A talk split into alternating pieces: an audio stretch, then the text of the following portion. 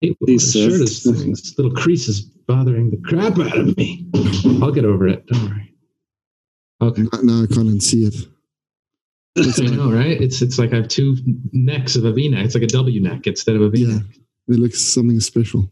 I got to go change my shirt. This is an Italian podcast. I need to be fashionable. Well, up to you, man. Dude. If you No, want to no, do it's all You can also do- We got- you can also do it topless. We're good. We're good. Okay, I'm- wicked. cool, cool. Okay, Arcade Studio Podcast. I'm here with uh, Daniel Reskin from uh, Denver, Colorado, but originally from Miami, which is where we met uh, quite a few years ago at your sister's record store. Sweat Records. Sweat Gotta plug it. Is Yeah. it uh, it's still standing, yeah? It still is, despite all odds. Uh, like the market itself and the community, uh, like their landlords are crappy, but the community's kept them going. And being, you know, being any small business right now is getting rocked, but they're they're holding on. So Fantastic, fantastic. yeah, it's, they got a good special store. place. Check them out. Okay, wicked, wicked. Yeah, because I was doing a research pro- a project for um, Rolling Stone Italia, and they were they asked me to do something about what's special about Miami when I was over there for another job, and I found Sweat, and that, uh, that was pretty special. It was really interesting. It's one of the special things. But uh, Daniel, you're a comedian, or more like you're a, a retired comedian, or I'm still How would you figuring that out yourself? what to call myself because I, I think I'm I think I'm still a comedian, but I'm not sure I can call myself a stand-up comedian. The longer I have been off stage, you know, there's Right, still make, make I- that um, yeah. make, make that uh, the separation for us because like i mean my brother and i we follow uh, quite a bit of comedy but the the italian audience isn't uh, as um, uh, caught up to stand up like they, they Okay. understand what um, uh, how do they call it here um, Uh, they, they call it, they, yeah, they call it cabaret because um, Oh, yeah, yeah. uh, yeah it's more Yeah. vaudevillian here Sure. I got to do Yeah. stand up in Paris a few times a few years ago, and it was definitely way more of a mixed bag, which is hmm, is cool. Um, but yeah, just as far as because the stand up culture in you know America is intense and very well developed and and wonderful. But I guess the the reason I make that distinction is because stand up comedy comes with such an element of pride. When you do stand up comedy, you're kind of in a class of your own. I mean, improv is great, sketch, film, and everything else. We all comedy is wonderful, but stand-ups kind of hold themselves in this elite class. It's a solo activity where you're all in, all the risk, all the reward. It's all yours. You can get the massive failure, or you can get launched to success, and it's all because of you. It's not a team of people doing a group thing. Um, and and with that pride in stand-up comes the fact that a lot of people say if you're not getting on stage, you're not a comedian anymore. You're only as good as your last set. That kind of stuff. Um, I stopped my show. I had a monthly show last year, so notwithstanding pandemic, you know, um, it's been not that long for me, and I haven't officially quit comedy, but I have stopped beating myself up about not going out when I've been Mm. forcing myself and kind of plateauing in a in a way where even if I'm still getting laughs, I wasn't enjoying it as much and just finding ways to make excuses to not go out and also just enjoying other aspects of life and questioning what do I want out of the big picture of things and what is the comedy equation entail. sorry sorry just one second my my wife's Oh yeah, no sweat. I'm here. I'm here. I'm here. I can. I can go. On. you can I go on mean, like with me. I Don't can worry. pause or stop or whatever, but, but yeah, the, you know, the, just suffice to say, the comedy can be an all demanding being that you it will take every scrap of time and energy that you give to it and it may never recognize you. It may it, it, will take everything you can give. And some people don't find a strategy to give that keeps them healthy and happy in a long-term way. But it's very it's a, a highly competitive field as well right? I mean like as you said it's all it's all on you. Um but in the meantime you're in like this whole kind of it's like a school of fish like you see when you see a school of fish that like walk like go around and looks like you know it's all nice and beautiful and everything but like to make it out of that um from an outside sp- perspective and what I've, I've heard through interviews like with uh, famous comedians and stuff um mm-hmm. it just seems like extremely competitive. And then like when you you, you create like your little um, groups of uh, of friends and stuff, obviously like little crews. But even inside those crews, it's highly competitive and like you like rag on each other. Like, how much has this become even Yeah. more difficult now with uh, so many people doing it? 100% i mean it's like it, it does have a lot in common with any art form in that respect you know if you're a visual artist or a writer or a dancer etc there's more people now than ever doing that kind of stuff we're in a creative boom. And you know when when there's a certain level of stability then the children can worry more about art than you know going and putting food on the table that kind of stuff.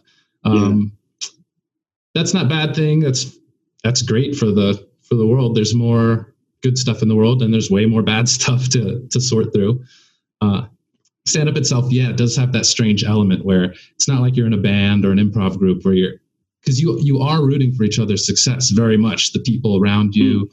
There's a ver- it's like classes in high school or something. There's kind of the people that joined comedy when you joined and it doesn't matter what their age is they can be 18 or they can be 80 and uh, but you all kind of have this comedy age that's in common and it's a beautiful thing to share but at the end of the day there's only so many spots and once you do a comedy contest or something there's this hey look at Hey. look around you you have to kill each other now like yeah, fine, no Um, problem. I was just explaining how comedy stand up could be uh, a, a, a brotherhood and also a, a death battle. Right, of course, of course. It's like uh, it's the same with photographers. We sort of all love each other. So I've got a two-year-old, and she's Right. But, but there's only so much room on the wall, right? Exactly, exactly, and that's the thing. We we all love each other. We all look at each other's work, but we all want the same client. So at the end of the day, Right. There's balancing that. Yeah. Oh, wow, that's so good. I, I love that. But also in the back of your head, but my stuff, my stuff would be slightly better, maybe Yes. even greater. why why did you do it that way? I I would have done it so much better than you, like any time. But that's That's the always beauty of I art. think, all the That's creators. probably how many, like a lot of people started off. There's that, that one friend who didn't get up on stage and was like, I would have done it this way. It's like, just fucking do it, man. Like, you do it then. And it's like, okay, I will. I will. Right. You up and the last interview I talked to, we were saying there's the people that watch someone worse than them and go, I can do that. yeah, And then there's the people that watch someone much better than them and go, wow, could I do that? Hmm. yeah, You know, just just kind of a matter of perspective. exactly. Yeah. And it's how much you want to challenge yourself. No. Oh, which one? Are, Right. Which uh, of the two are you? I, I can see both. It's it's the looking at the the untalented person that can get me started, and then looking at the very talented person to give you somewhere to aspire. Right. Yeah, that's a good answer. That's a- that's and, and we, we hit so many dualities, and it's always like a little column A, a little column B. yeah, yeah, so, yeah. so often. But you need both of them. You, you need like the, the the target to aim for, and you need your peers that will pushing you ahead, so that you can sort of beat sometimes, and sometimes they beat you, and it's just like that. That's great, you know. It is, yeah. I mean, there's always another show, there's always another set, but Mm, mm, Yeah. at, at How was your day, your, so many your spots. first your first set? Um, do you remember it? Yeah, yeah, I do. It was it was a contest in college uh, for a clothing company where they had the cam- comedy campus challenge, Oh, and shit. randomly they they had a couple shows, and I had a friend at the time who we were like the funny guys in our group, and he was like, "We have to do this. You have to do this," and I was like, "No, I've never been." the type of person. I've always been funny, but never front of the room funny. Never, hey everybody, look at me funny. Yeah. I'm in the, I'm in the back making fun of that person, you know. Uh, but we we we worked on it. We did stuff, and yeah, my first set was before movies on the lawn night, which was outside, already terrible, in the dark, double terrible, no stage, triple terrible. Those are the three elements of for a basic stand-up comedy show, by Yeah, the way. yeah. A little elevation, lights, and we had the sound actually. That's the last crucial one. I did have a microphone. Um, outside was just a bonus, but I was talking to a group of people who had no, no idea comedy was happening, and among among maybe five or six other people, and I I was making some joke like this new senator. You heard about this guy Obama? uh, his name sounds like a game on The Price is Right. You ready to play Obama? Uh, like he was, it's like way before he was elected and everything. Um, but yeah, I managed to to scrape out a win somehow for whatever that was worth. I think I just had friends who Right. clapped for me. That's what you need. But uh, but yeah, it was one of those moments at the end of college where I was like, "Oh, this fits. I should really. If I don't pursue this, I'll regret it for the rest of my life." Fast forward, here we are. Here we are. Yeah. You're you're now you moved to Denver because there was a bigger comedy scene there, or for the drugs. Yes. Colorado. Exactly. Column A, column B. Yeah, there you go. There you go. Uh, you know, comedy was the main the main reason, but yeah, Yeah. the not being a criminal for something that I enjoy that is not very harmful uh, is icing on the steak. So Exactly. Hmm. And like I've I always imagined, like for me, Denver seem, seems more like a, a sort of like a sticks town, but obviously it isn't. It's like a, quite a, not anymore. it's quite large, no? Yeah, and it's actually in the past. I've been here about five years now, and it has gone through a boom. I got here right at the beginning of it, and the people who've lived here forever are starting to go like, "Stop moving here, people! You're turning us into LA." Da, da, da. Yeah. Um, but that's the that's their victim of their success. The city's great, and uh, you know I love Miami, and it was a wonderful place to be from. But Mm. now that I can see the perspective of two cities, it's like Denver is a city that cares about itself in a way that Miami just doesn't. Miami's Right. worried about getting people there and tourism and not like building the roots of real sustainable communities and stuff like that. That's not high on the list. There's people fighting for it. Right. But um well, you, your skin tone is better for um, Denver as well. I think. sure well uh, we're a mile high so if I go out I got to uh I got to I got to lotion up. Yeah, I can imagine. But the quarantine has been good for pale people. So Absolutely. Yeah, that's Absolutely. true. the shade has gone like down a couple of grades in general, and all the Instagram TV like lies and stuff. It's like right seeing all the the tv personalities just like Yeah. in their homes with bad lighting no Really makeup Yeah, it's been mad. not so easy now is it mm You should have like a tanning salon inside your, uh, like a tanning bed inside your, so inside i'm your still in miami that's the thing i would have been driven to Oh, yeah. because, you, because you have to be tan, right? it's You can't it's not be. you know it it's a lot more of a thing for sure Yeah. and I, I would have just you know my friend who cuts my hair would just and in no mean way be cutting my hair and be like you look so much better with the tan and then just go on like like nothing like she Yeah, means yeah. the best like and she's probably right you know Yeah, she But, wants to help um, you get laid. yeah yeah she did she changed my nerdy glasses back then i, I owe christy a lot she, I see that you know, there, there needs to be a Chris in everybody's life. I had that in my life. You know, and just somebody that comes and cleans you up a little and makes you understand that what the opposite sex is actually looking for. right i'm not trying to be mean but i mean you know if you take it the wrong way you You're going to get offended. see it as mean but it's not mean Yeah. So But, uh, going, going into um, what made you step away from from the microphone, at least temporarily, um, I, I've, I've got a feeling it's similar to what's happening in my life, which is I go into set, I still take good photographs, but I've don't have that burning passion to do it anymore. Hmm. It's like it's not something that I wake up in the morning or like if I don't do it for three days, I'm like, oh my god, I need to get into the set.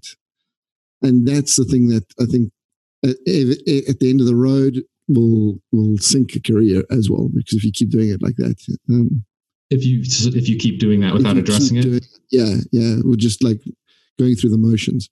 yeah So you need to sort of figure out somewhere to rekindle that spirit again. No, that's almost exactly like stand up uh only difference i imagine is you're getting paid for when you're going in. oh yeah, yeah, yeah, we get paid. photos yeah and most of the time we're not um the the stand up pay scale is, is stuck in the 90s or Yeah, after the comedy boom so it's people say you're either there's no middle class in comedy Yeah. you're either you're either not making anything or all of a sudden you're in this you know group that is suddenly making thousands um yeah, and just kind of going through the motions. Exactly. I mean, there's a certain element in stand up where you are encouraged to grind. You have to get out there every night, if not every night, as much as you can to really hone those skills, to get to learn those lessons that are intangible and, and unachievable if you were just standing in front of the mirror at home. You really do need a crowd.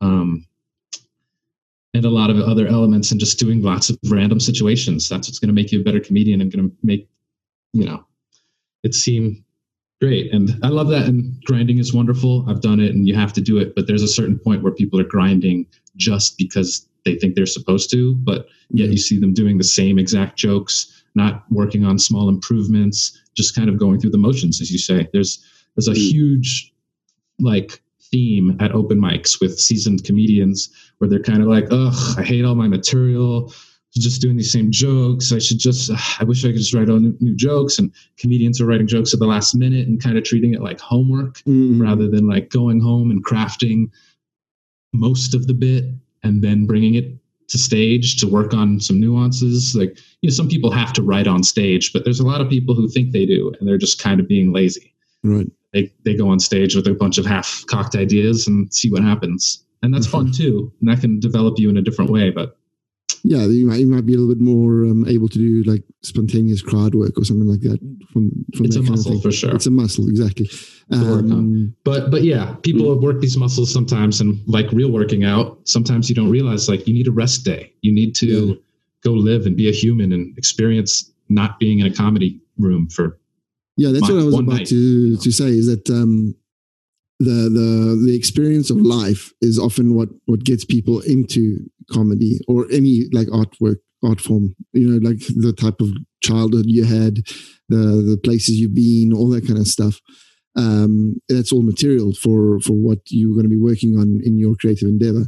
And at one point if you get stuck in the um, in the machine and you're not having new experiences then you can't write new material or create new work because you're not having a new input so then yeah. it's like something like Dave Chappelle that was at the top of his game and he went off for like what how, how many years like 10 years and traveled. I mean, he was probably doing a little bit of something here and there, but he was mainly just traveling and seeing life and doing his stuff and he came back stronger than ever. Or True. Louis. Yeah, well, he shows like one guy that's like probably the the one shining star out of everyone. Like, you know, Dave uh, Dave Chappelle seems to be the guy that can make anything funny just because he has like some interesting thoughts and, and the way he puts them out there. Mm-hmm. It's just funny, even if yeah, it's not like a joke, you know? Yeah, he's kind of the example of someone who's cracked the code. And yeah. had he been away five years, 10 years, 20 years, he it's up to him if he wanted to come back and be funny. Mm. You know, that's, yeah, of course. Of he's course. the Carlin of our age for sure. He probably was George Carlin figure. Drying up. Just, Oh yeah, yeah, yeah. He probably wasn't drying up, but he, but he might. Uh, when he came but, back, he, he, had a lot of stories about Africa and that kind of stuff. So you just that, that probably yeah. came from those I mean, two weeks in South Africa. He was burnt out from yeah, like the Hollywood system and the the the weight of the success that hit him. Mm-hmm. You know, was was harder than most.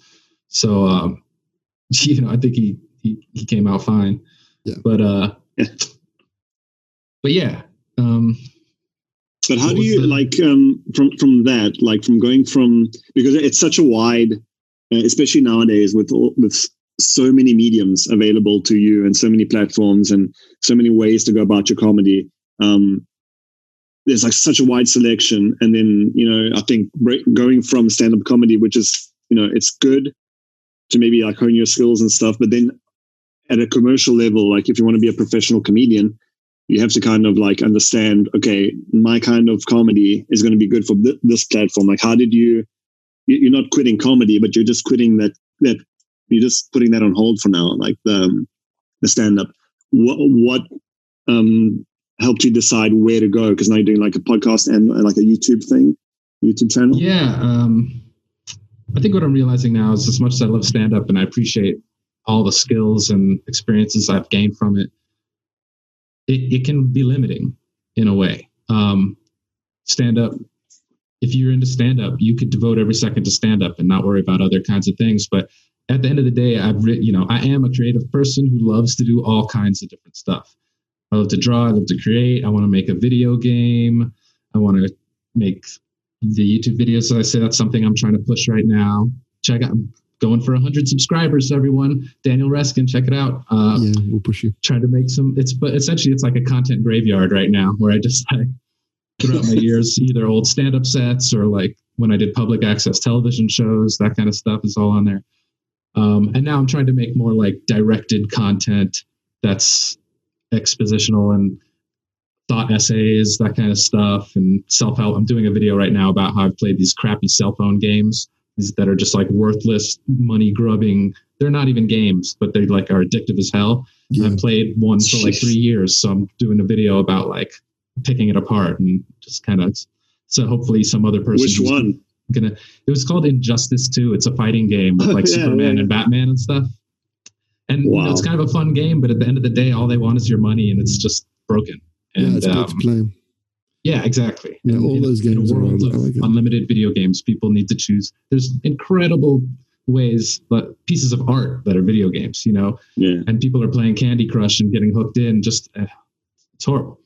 Um, but yeah, so I, you know, it's cool to take off the stand-up hat, and now I can be like, no, I'm a creative. I am a stand-up, but to call myself just a stand-up is limiting. I want to do so many creative things and now that I'm allowing myself to take a step back from comedy or put it on the back burner, it's not gone. I'm not throwing it out the window.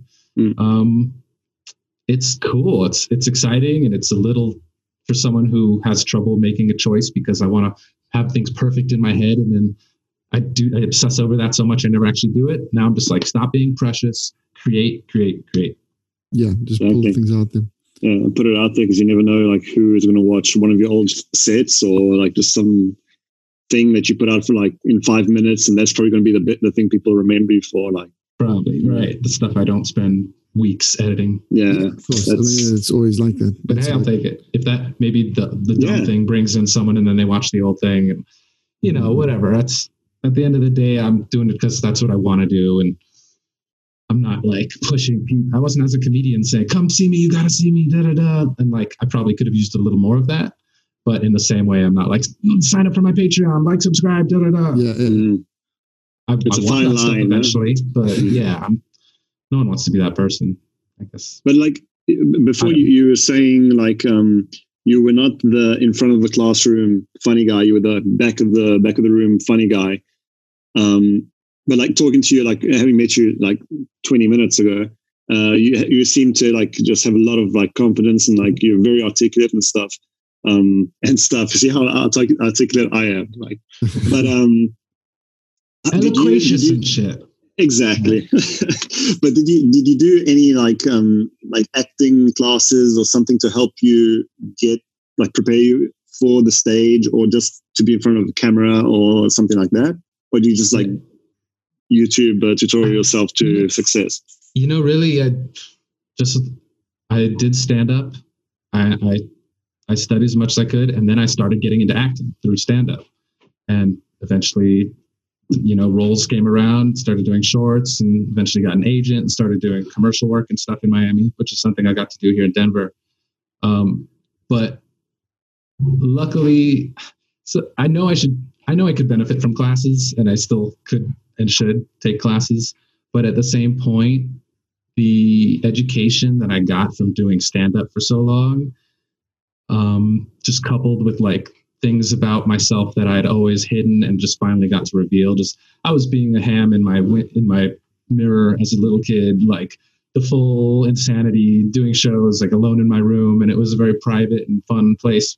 And then, kind of being a comedian was learning to take that funny that I had naturally honed my whole life, and then learning to become that funny again, but just kind of randomly on stage in front of people. Like the moment you start stand up, you become way less funny than you are. And just getting back to zero is an amazing achievement. So yeah, it's it's given me a good skill set and helped bring out the extrovert to my introvert, I guess. That's like and for stuff, us when we maybe. went um, shit and shit when when uh, when we moved from South Africa to Italy because we're Italian, but we were born in South Africa. Um, oh, cool. Um, our uh, our English was obviously what it is now, maybe a little bit better. Fantastic. and um, but our Italian we can do full Afrikaans if you want. You, uh, don't worry, I, I, know. We can try. Lekker, yeah. Lekker, sus cracker. Um, and um, but our Italian wasn't like it was um, archaic. It was uh, the Italian that our parents spoke when they were living in Italy, um, and it wasn't as fluent as it should be. So when we moved here, translating our our humor into another language was a nightmare because your personality is completely different in a different language, and you don't realize that until you until you start working on that. That's and, huge. um, yeah. it's very weird. And I, when I see people that can do comedy in in different languages, like um, Tom Segura or uh, Eddie. Izzard. Eddie Izzard, you know, Izzard. then that's a Yeah, I don't know different how to say kind of um, of mind. You know, it's madness. that's Yeah, that's a that's stand up on a different level. You it, it'll that'll get you to understand stand up in you'll you have to think about it in ways that you never would if you didn't have to worry about translating it because not only is the grammar but you have to worry about the culture and Mm. just the the way thoughts are conveyed um yeah, and taking the camera yeah, yeah. It's the use it's of really- irony as well is this thing that doesn't exist in Italy. Like, uh, But, uh, just Yeah, I, I, I, but at the, at the end of the day, I can. I bet it's harder for you at first, but it seems more rewarding. Like especially how multilingual you are, to be able to actually get that reaction to in multiple languages. It's got to make you feel so worldly. yeah, but it, it's a drug. It's a drug. Like making someone laugh is uh, like already laughing. I, I've said this on the podcast before, but um, like what is one of the things that I prefer in in in the world. Like laughing and then making someone laugh. It has so much power to it. It's like the best feeling, and to actually be able to do that with someone who's like looking at you strange, like maybe in the first couple of years where you're in the country and hey, I don't get you. Like, what are you talking about? And then actually manage to connect to someone and, and not do it because you want to make you know it's also that like when you're trying to be funny a lot of the times you feel like it- it's so forced. And then when you just say that one thing like naturally and someone laughs you're like okay shit maybe there's something to this. And then uh you just feel good about it. Like when you see someone laughing at your shit you're like okay didn't expect that you know? Yeah, and and it's a great moment no matter what. And then learning to do it all over again as an adult, you know, in a new language. That's that's cool. That's a great accomplishment. Mm. And That's that's probably a benchmark almost. It's like of fluency. Can you joke in the language? yeah, definitely yeah, and the comebacks. Like for me, that was always a big thing. Just being able to be witty rather than Mhm. actually like you know, it's like try and d- use wordplay and that kind of stuff. But um, it, Yeah, survival I remember coming up with my first like uh, Spanglish pun back in Miami. And, you know, it was a big moment. But there was, you know, only so many audiences I could use it on. But the few that I did, it was great. yeah, when it works, it works. And where do It you go dulce to? de lechazo, D- no, I lost you. by the way. Oh, we lost you. We lost you which is just on. a caramel and semen joke. Oh, dul- dulce de lechazo, just for the record, which is a dulce de leche and lechazo, which is semen. So Fantastic. you're welcome, uh, you. Daniel, eight years ago in Miami. Collect on that royalty. Mm. you should definitely like make a website like already buy it dolce de Les- lechazo you should really like the Pornhub will Knowing the becoming market. knocking uh, yeah yeah yeah you never There's- know It's probably been, yeah, it's like the bang bus of Colombia or something. You know? exactly you, could- you, you could probably buy the dot com or the dot I'll get I'll get the dot biz or something. yeah, Yeah. yeah, yeah. You'll be fine. Dot io, very hot. um, where where do you go to for your um for your creativity? Where where does it where does it come from? Like your ideas? Uh, you just got to catch them. Yeah, they They come. pop. life life makes them happen experiences make them happen and that's how i knew i was fading that i was fading out of comedy a little bit too is when i stopped catching them because you know the whole thing is you bring around a notepad you bring around uh, or just have a file on your phone where you got to catch these things because you will forget about them and these Mm. sometimes they come fully formed sometimes it's just a shred of the idea but just being open to catch them and i've, I've definitely started catching them again but there was a time where i was like it's funny like what am i going to do with it though whatever like w- once you train your brain to kind of think in bits, you can't really turn that off. Right. You know, it can it can get quieter or it can get less frequent, but it doesn't go away. And uh, especially if you have people in your life and you're just talking and you're funny anyway, it just You know, as long as you're not the, the person who's stopped doing comedy on stage, but now you're just trapping all your friends and loved ones into forced comedy situations where you're doing bits on them in person and like a hostage. they're like, "Wait, are you doing a thing?" Okay, I think get back to the open mic. Yeah. like an Yeah. experiment. Like, okay, you guys are my like uh, my sample crowd. We'll see what happens. Yeah, I mean, comics do that anyway, and it's it's okay in small bites, but but yeah, the the comedy brain does not stop. Yeah. Have, have But you um, done uh, or flirted with the idea of doing stand up, or I've done anything similar? I, I, would love to do that. I would love to do that. I'm just like that's where all the questions are coming from as well. because like Yeah, I, you- I've You're scoping Yeah. out. You're uh, you're writing your first five minutes in the in the bottom right yeah, now. Like, I've got oh. like um I think I've got like about like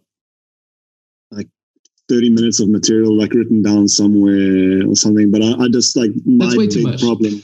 Yeah, it's way too much. But I'm like I I, I oh, that's good. I mean, pick, pick long. I, I I a few bullet points of it. I mean, the same the same thing I tell anyone who's curious about stand up is like get a few of those bullet points. You're gonna know which ones. Get three to five of them, and then just do it. Go on stage. I mean, you, the hard part you've already done is coming up. You have a whole little experience bin to pick from or material to mm-hmm. kind of try out. Uh, a lot Yeah. of people are like, I don't know where to start. I say, you know, when you know that funny idea, you it's just it's gonna hit you. Just catch it, write it down, and when you have three or five of those, that's your first open mic and go you know do a little research most open mics people are super nice especially if they know it's your first time i i, I don't know i can't imagine uh, it's too different over there in italy it might even be more well i mean you have the whole mixed arts thing We don't really have a comedy Full- um, right situation here. Like, it's all I mean, it- mixed right it's like It's some starting stand up some music It- some Yeah, yeah. It's not even. it- It's starting now to like um, actually let comedians into clubs and do their thing. Hmm. Before there was there was a really famous uh, comedy club which was called Zelig, um, and they but there, there was all like sketch artists basically and people that were doing um, uh, like a Like. Characters and stuff. Yeah, Yeah, characters. Like, yeah, I, I guess you can't necessarily start the way you would want to here like Yeah, the it's- same it's way you tough. start in america But now, we, what we've noticed is that, well, last year, a controversial comedian uh, Louis C.K. came to visit our shores because he couldn't do shows anywhere else. That's- that's right. and italy welcomed him with open arms of course we did, Yeah. because, because we're so starved for comedy. I mean, apart from the fact that he is funny. It's funny how the market works. Yeah, Yeah. but we're so starved for it. So Would you obviously, like our slightly damaged comedian? He, we, we loved him very much a few years ago, but it's amazing. But you would still buy, you would, if someone gave you a broken Ferrari, you would still take the broken Ferrari. uh, well, depends if that Ferrari is like covered with the blood of Yeah, the family it children. ran into to break yeah, it. yeah, it's fine. I'll take it. I'll sell it just parts. wash it off. It's like, is this cheap? Is this house cheap because it's cheap or because there was a murder in it Yeah, yesterday? yeah, yeah. If you What's don't believe in behind that? ghosts, it's okay. Yeah. No, I'm a, you know, I've, I'm not here. It's Louis in a strange place right Yeah, now. I'm yeah. not, um, Mm. not apologizing for him. You know, I, I, I- I can also, I can see the, the wave of forgiveness kind of starting in a Mm. lot of people, or at least the people that still like him are being a little more vocal about it. And, um, I, I definitely can feel that because I, I have a tendency to want to like forgive people and give people second chances and Yeah. redemption is such a powerful incredible force um, and then like in the first episode of my podcast we mentioned it and then my guest jake becker was like well i know he's sorry but he called all those chicks liars for five years Yeah, really. da, da, da, da, da, da. and i was like well shit yeah damn Yeah. i don't know if Yeah, he did yeah. like sufficiently apologize for that or and then you Oh, know on the other side people are like but he's one of the best comedians in the world still that didn't change you know and i haven't watched his new special uh and it's at the point I'm like, I'll watch it for free, maybe. I won't pay for it. I'll pirate it. And then like for justice, I'll- I'll I'll, watch I'll it just to for you. science. So, yeah, If for I like laugh- if I uh, laugh, information. I don't know. Have you guys watched this Yeah. new one? Yeah, well, it was basically the one that he did here. He was working. Oh, okay. It, it, it was the, the the one that got leaked. Um, I don't know if you saw that one on YouTube. Uh, I heard, you know, The that was the one that got a bunch of controversial Yeah, people work on it. I heard, So- I heard a bunch of it. Yeah, yeah. so he, he did I that, and then he by the time that he got to Italy, he'd polished it up quite a bit from from the one that was leaked. And then now on the show, it's pretty much the same thing, but just much cleaner. You know, it's a finished show, it's a finished hour. Sure. So by the time that it got there, Right. But- that was raw I- stuff. What what are what are the feelings that you guys have on the like is or Italy in general or is it less of an Well, issue? it's less of an issue. I mean, here the, there isn't obviously the massive comedy crowd, so people weren't. I mean, the majority of people were like, "Okay, he's just a rapist," you know. Like, In, oh yeah. yeah, as as like um the, the the entry point, and nobody looked further into it, and nobody was like looking at nuance or whatnot. So, um, generally, Right. like at the end of the day, we I, I don't know, like I don't know enough of the stories, and you know, it's just obviously he says But he still has the the- same influence over there with the whole kind of Me Too aspect where people aren't sure Yeah. whether they should. Yeah, yeah. In Italy, w- w- the Me Too was a little bit different um, because just generally we're a little bit um, less uh, worried about that kind of stuff here. The, the women have more power, sort of here, I think, than in in, Euro- in in the US. So they feel more empowered about their sexuality and all that, and um, they feel that it's their decision if they get into a, a situation like a Weinstein sort of thing, right? Right. There- Was there there's- an equivalent? There was no like Weinstein. well, equivalent Asia Argento, she, she's Italian, right? She was the one, the one of the first to come out about Weinstein, oh right. right? And she, She she was the first woman they got it, like from a male, like uh, oh, right, and then she got hit as well. She got she got hit. Like Oh, someone hit her. Yeah. yeah, yeah. So it's it's- another it's- first for Italy. Sticks. yeah, yeah. It's she, crazy. she was um, what's the chef that died? Uh, Bourdain. She was Bourdain's uh, girlfriend. Oh, that whole thing. Yeah, and Mhm. uh, but before that, she was in movies, and she was um, Dario Argento's daughter, the, the horror movie um, Mhm. Director. So, well, it's a little bit different. So, I don't know if you saw what happened in France, where the women were like, "Fuck it, you know, we don't give a shit about this kind of stuff." Oh, what's that All, more of all- all the? the actresses were like, uh, you know, Juliette Binoche and all them. They were like, "Ah, come on, men have to be men, women have to be women." Uh, that, that's the sort of thing. You're right. I mean, somewhere in Europe, that that viewpoint was going to come out. Yeah, of of course. kind So, of I mean- more sexual countries, but Mm. The- the- also, like, was there a, an equivalent figure in French directing that was a Weinstein, or was it such that like the culture kind of prevented such a monster from festering? Or or is it more accepted in Mm. the culture simply? Yeah, Yeah. right. I mean, if it's accepted, are are people still like suffering and unfairly being like their careers blown to the whims of someone's Yeah. penis, or you know? yeah, yeah. Exactly. I mean, I, That's I, at the, at the end of the day, you know, how many amazing actors did we never see in roles be, just because like they didn't want to fuck someone? I'm sure. To think of the alternate film history Sure that could have been.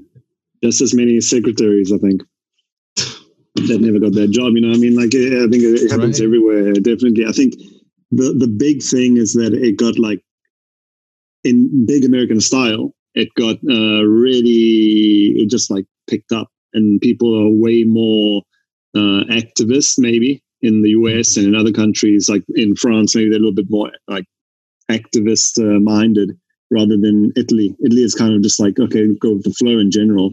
They might have an, an you know an opinion, and they might be, have a strong opinion, but I don't think they're going to like really uh, in with, with the respect to like compared to the US. I mean, like the US, they like took it and they ran with it and they destroyed like every every like can't they could too far, find. Yeah. some say, or just like right once. But that's going to happen. so so overdue for the idea that Yeah, we took it so far. Whereas I think Italy and France have definitely more a reputation for kind of having a, a little more sexual empowerment or familiarity or maturity than Mm. especially we are. And that said, I just before before somebody listens to me and is like, you know, fucking hell, uh, women in Italy, there a lot of we have a lot of um, feminicide in in in, in Italy of like uh, men that come in and kill their wives because they were cheating and that kind of stuff, right? So the but that- machismo, that culture of pride Yeah. kind of thing. there's a lot of that kind of stuff, but, but that's a different thing. I think that's exactly what you're saying. That- That's a pride culture, and that's um, uh, what's the word for it? It's the honor, Right. the honor culture. Right. That's Um, the downside of that highly sexualized, like, Yeah. you know, same thing, Central South America, that kind of like, Exactly. I'm a man. Then, yeah.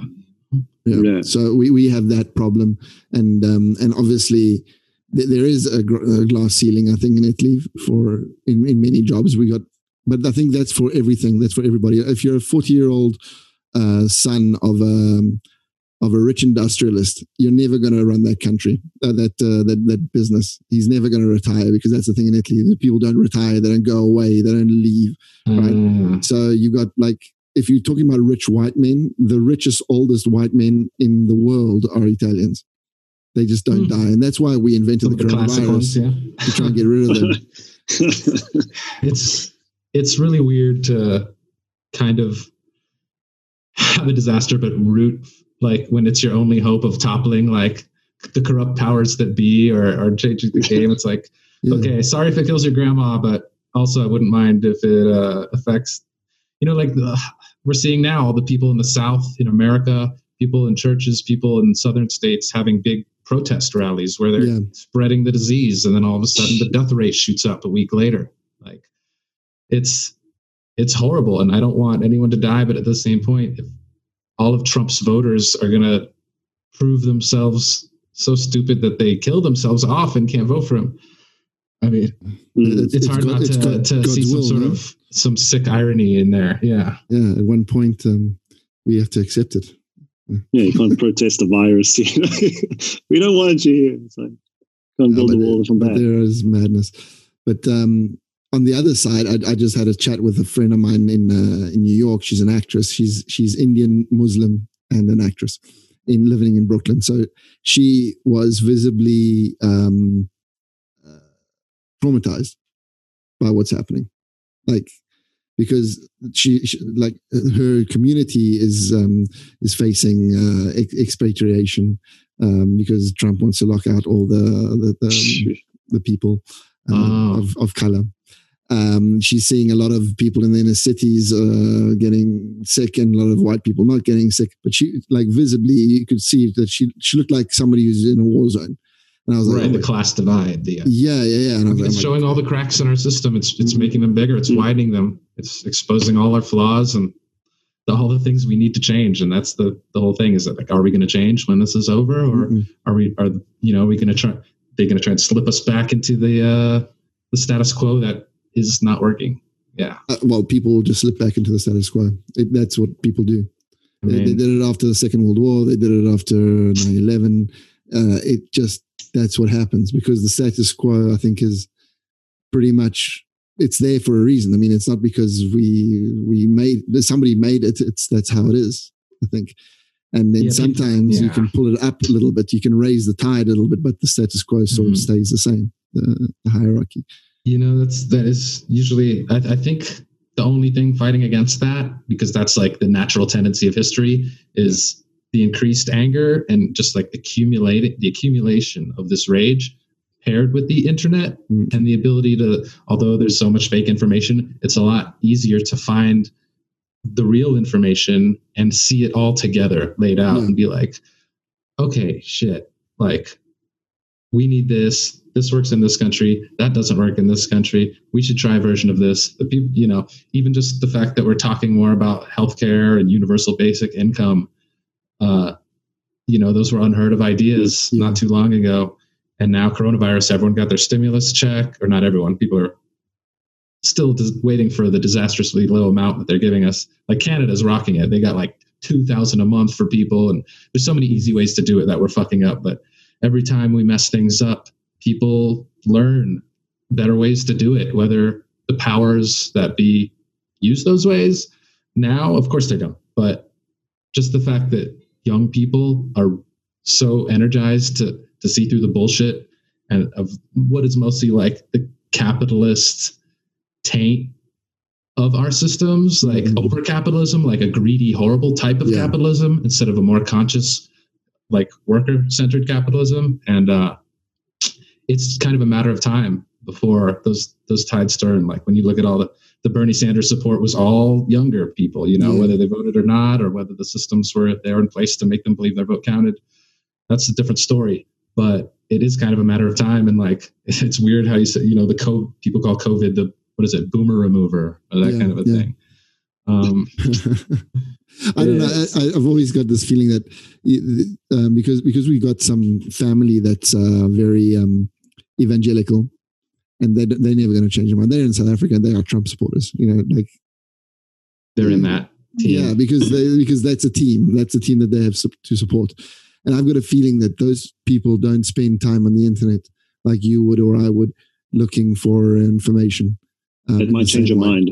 Yeah, like, and yeah, they have. We're not trying to change those people's mind. It's, it's mm. unfortunate. I would, I would, I want to try and change everyone's mind. I'll say that. Yeah. But like, you know, there's there's a certain amount of the population that it's not worth your time to try and change their mind. Mm. And and fighting is especially not the way. One thing I appreciated about Bernie Sanders is like from within the campaign, they tried to emphasize storytelling over just like spitting rhetoric at people mm. and telling them why they're wrong. They're like, just tell your story. Ask them about their story. You'll understand why someone got to their views. And most of the time, with this hyper religious people that support Trump, it literally just has to come down to abortion. And it comes mm-hmm. down to a couple of very important religious things, and they can look past everything else because yeah. religion is such a mindset that you can you can uh, like look past the most obvious disgusting sin and literally the poster boy of not a religious person is Trump. Of course. But religion is the kind of mindset you can be like, it's a test. Aha. Exactly, if I just exactly. support so this ass, I'm not supporting him. I'm supporting him saving unborn babies. Yes, you know? yes. I, I found um, a Christopher Hitchens um, quote the other day about abortion, which I never thought about because I've always, always assumed atheist who gives a shit about it. Um, he was against it, right? Hey, he was against he was, it. I discovered yeah. that he was against it because he says. What will Hitch say? Yeah, he said that um, if there's only this life, and this is the only chance that you have to live it, because there's no afterlife and there's nothing else, you, by by aborting, you are you're taking away the possibility of that person to have the only life that he would have had.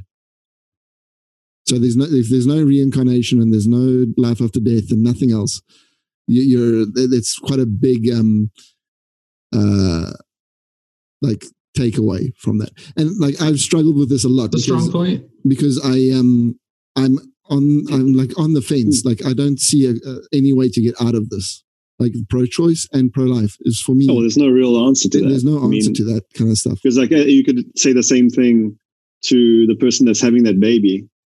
You're also depriving like this. You have to take that into consideration that that person's life is being uh, compromised yeah, with this new arrival and then it goes into like when when yeah, do you become a human being like all unless, this it's really it's complicated rape, unless it's rape there was a choice made there but anyway right. yeah but there's even always, I mean, there's always exceptions it's a gray it's yeah. great at the end of the day yeah. you know that's and that's what's so wrong about the pro-life pro-choice debate is that it's, it's so a silly debate to have I better blue it needs to be yeah possibility you know. and everybody should just decide for themselves and that's it because at the end of the day it's the individual who should reign supreme circumstantial well, Right. Yeah. yeah. You, we, either we believe in a kind of weeds. freedom of your body or you don't. And yeah. yeah. Well, we, we got into these weeds because we're, we we I mentioned um, the the tainted one, and uh, it's, yeah, it's all your it's all your fault. Now we're talking about abortion. It's all your yeah. fault. We're talking about a clean comedy. Exactly. You know? No, women's the, reproductive rights are interesting. And just yeah, it's a final point. You know, it's like what what kind of society do you want to live in? Look at the statistics. Look look at what happens and those yeah. that's those how we make those decisions. I don't know. Yeah, well, I mean, what I just saw is one side should doesn't want babies to die, and the other side doesn't want to take away your free. Well, they kind of do, but just don't call each other baby kill. No one wants to kill yeah, babies. Exactly. That's no, it's, it's, the hardest decision that some anyone should have to make. Um, don't yeah, it's never going to be like kill you know? babies, okay, and don't and don't take my guns. Amen, brother. Don't take my baby's gun. That's his. of course, she needs one too, or it needs one. But um, I, I, had only mentioned him not because I wanted to get into a tirade about uh, whether he was right or wrong. I'm going to edit the whole thing out. No, no, no. I'm going to leave everything because it's very good. This is why. This is why we do this. This is the whole reason that uh, this podcast exists. It's like explore the dark recesses of the world. But um, the, the, the, I was saying that he opened up uh, a huge market basically. All of a sudden, because he sold out three shows in Milan and he sold, sold out two shows in Rome. So it's a thousand seater. What was it? 300 seater uh, theater? Yeah, 350, 350. Yeah. So, you know, that's quite a good number in a city that doesn't speak your language. And we've sort of figured out that with Netflix, people are watching comedy in uh, the original language now. Oh, yeah, with subtitles. Yeah. So Just what did they try dubbing it for a while and it's just weird? no, no, no. They just they just didn't bother. Bef- Before it Oh. was, if you wanted to watch comedy, you went on YouTube. That was the only thing that we could do. Uh, Mm. Right? There was nothing else for us.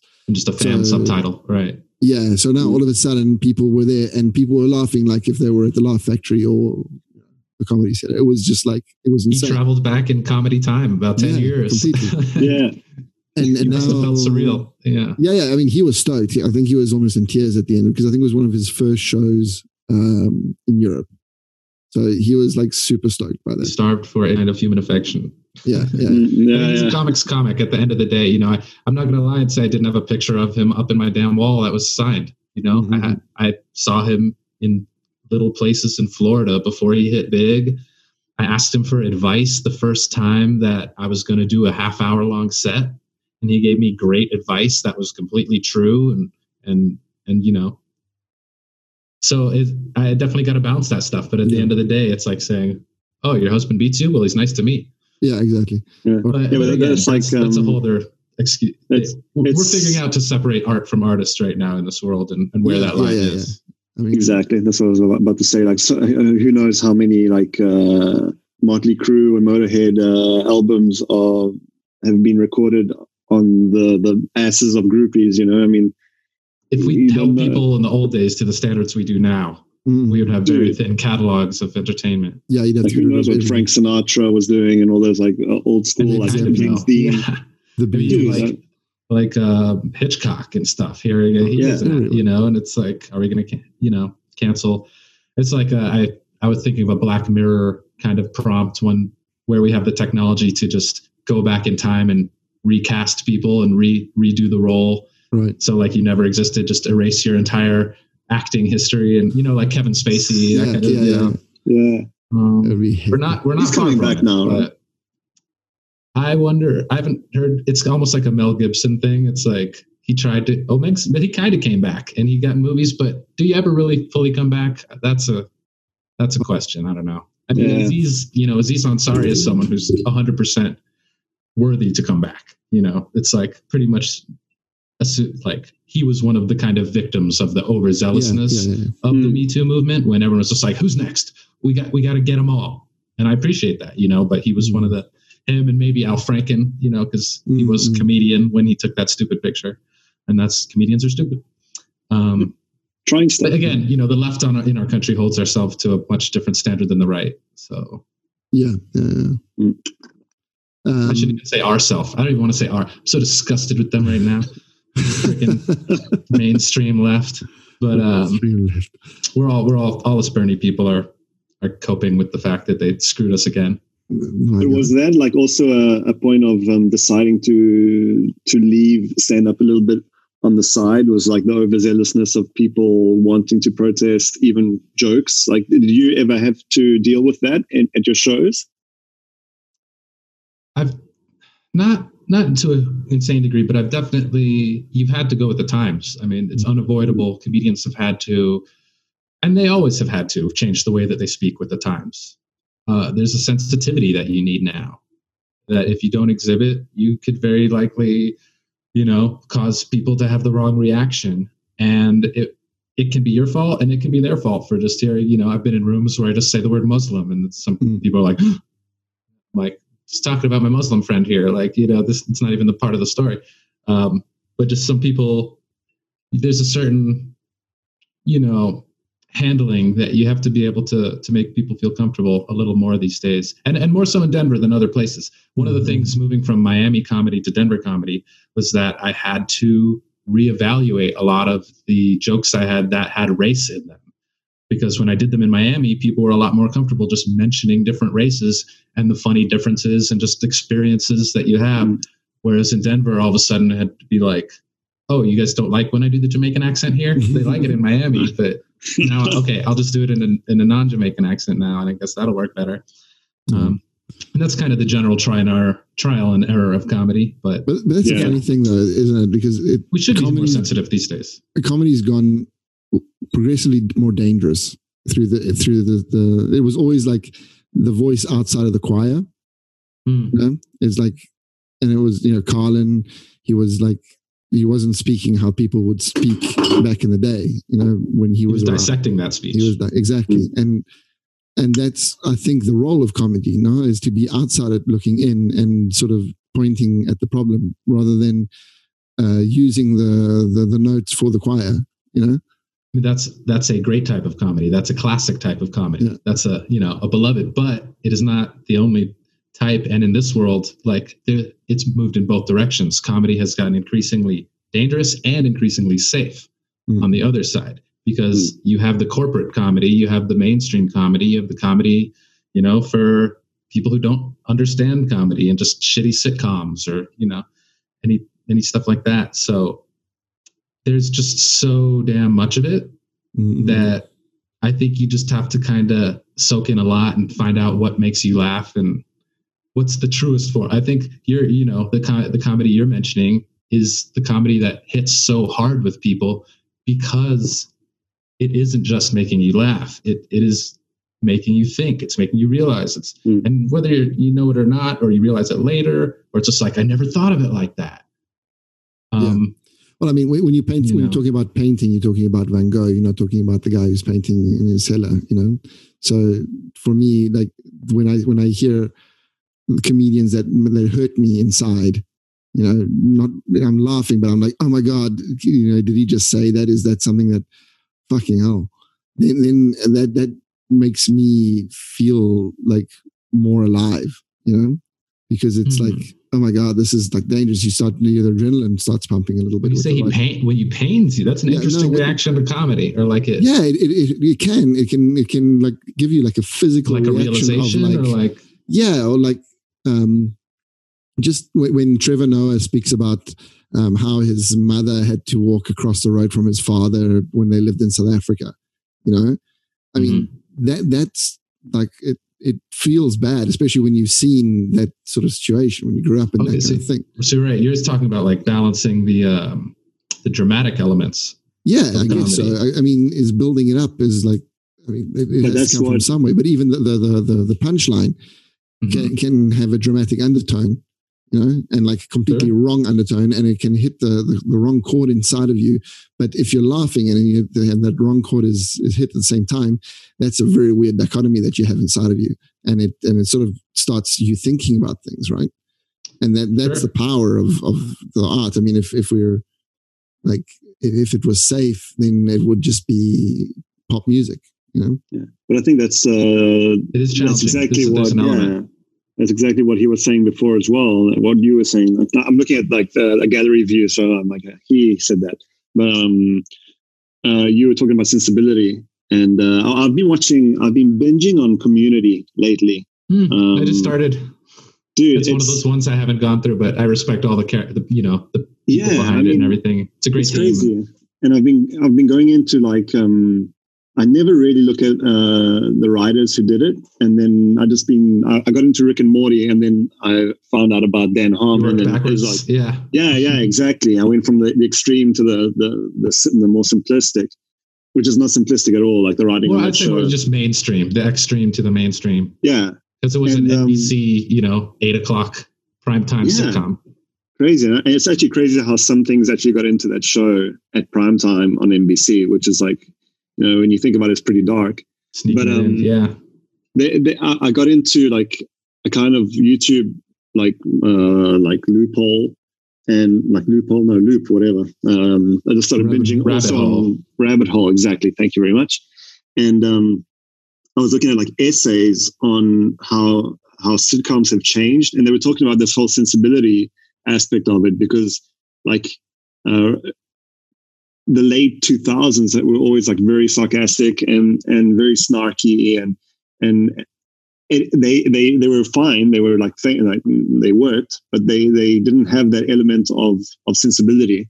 And the mm-hmm. moment like uh, shows like Parks and Rec and um and Community they they um name those two shows in in particular they added that element of like yeah there's some there's some realness to this and there's some real sens- sensitivity Right. And all like when I when I saw that, I started seeing all that the um, the comedians that I, I really respect and I really enjoy watching. They all had that aspect to them, like Patrice O'Neal had that. And um, mm-hmm. like Bill Burr has that because he's so real and he has that element personal. of sensibility. Yes, mm-hmm. it's personal and it's real. It's not fake. And they don't hide it. And I'm just like, uh, it's just interesting to to say that. I, that's one of the major trends of comedy is that where you know comedy in its older forms is just kind of bite-sized little magic spells that you can spit out no matter who you are, and it's a funny thing. And we've increasingly become more personal and more character-driven comedy, where the comedy that you make is irrepeatable because it wouldn't make sense coming from anyone else because it's so deeply personal. And I think those, yeah, that's the kind of stuff we're all looking for, especially when you the popularity of those shows like Parks and Rec and The Office and all, mm. Modern Family, yeah. all these ensemble shows mm. that have so many characters that they try to flesh out so that no matter who you are, you can lock in with somebody. There is development. Yeah, there's plenty. Yeah. But, uh, but yeah, that's that's where comedy is now. It's very you know it's autobiographical it's personal and a lot of time it's less funny than ever in a way in the fact that we're less worried about giving you constant laughs per minute mm-hmm. for a while the comedy world and a lot of it still is is obsessed with how many laughs per minute you get but we're finally at a time especially with just people have more time and they're giving away netflix specials like free popcorn yeah. and uh you can spend a little more time characterizing things, trying things out. There's a lot of specials on there that are kind of almost one person showy. You have things like Nanette and that kind of stuff. Yeah, yeah. Um, it's all good for comedy, you know. At the same point, you still got people trying to do gags, and it does, you know, you, yeah, there's an audience for everything. But you know, the people who really love and appreciate comedy usually have like a a certain what? mindset and school of people who they're appreciating at the moment. Yeah guys, comedy we, fandom. We we've hit the hour. I think um, we can call it a call it a night. Um, Daniel, uh, if you have anything, if you want to just plug your um, your various channels. Sure, uh, sure. I'd love to. Um, I, I'd love to have you follow the journey of the podcast. It's called Stand Down. You can find it on iTunes and all that. But I'd love to drive you to my YouTube channel first and foremost. That's the thing I'm going for. I'm going for 100 subscribers. We can we're at 87. We're going to push you. We're going to get there. Um, and then I get a custom URL, and it's not like YouTube slash XKG blah blah blah blah florp florp. I actually can put my name there. Oh, I'm just Fantastic. dreaming of big time success here. Yeah, so, um, right now. Yeah, just check follow that on YouTube. I'm trying to put out something every week or every two weeks, and I'm really just going to get loose and explore, and be creative, and I'm not going to bother you or beg for your money too much. Looking forward to it, man. I'm so I'm so like reluctant to put myself upon the world, but you know, I I like the things I'm doing, and other people said they like. I, I, you got to do what you got to do. Mm-hmm. Finding my way yeah, to comedy. Exactly. Yeah. You just got to do it. Just fuck it. There's enough bandwidth a, for everyone. I'm the best. Check my shit out. yeah, that's, that's nice and just to ask. yeah. So, man, thank you, thank you very much for giving us a bit of your time. I know you you don't have much of it at the moment, but uh, I have nothing. But I thought we were going to do five hours, really. So yeah, I was, no, um, unfortunately, I have a oh. two year old and. Um, my, Thanks for your time. It's great to talk That's. An abortion I, can, I, can leave, I can leave you with my exactly. Jesus, man. Cool. Uh, so, no, we should, it would be actually it would be pretty cool to like uh, do like different like episodes about this. Like well, it would be nice. I mean, if you keep, I'd love to talk to you again. We can again. And um, if you come to Milan, we we can we'll organize you a, a stage somewhere and um, yeah, a place to sleep. By the time I can go to Milan, I might be ready to get back at it. Yeah, exactly. Well, you got uh, 88 subscribers now. So oh yes, boom, yes. Boom, boom. we're getting this was already worth it. This was already worth every second. um, Sick. Okay. Uh, thank you guys. I appreciate it. Great to talk cheers, to you. Cheers, cheers. Stay safe, man.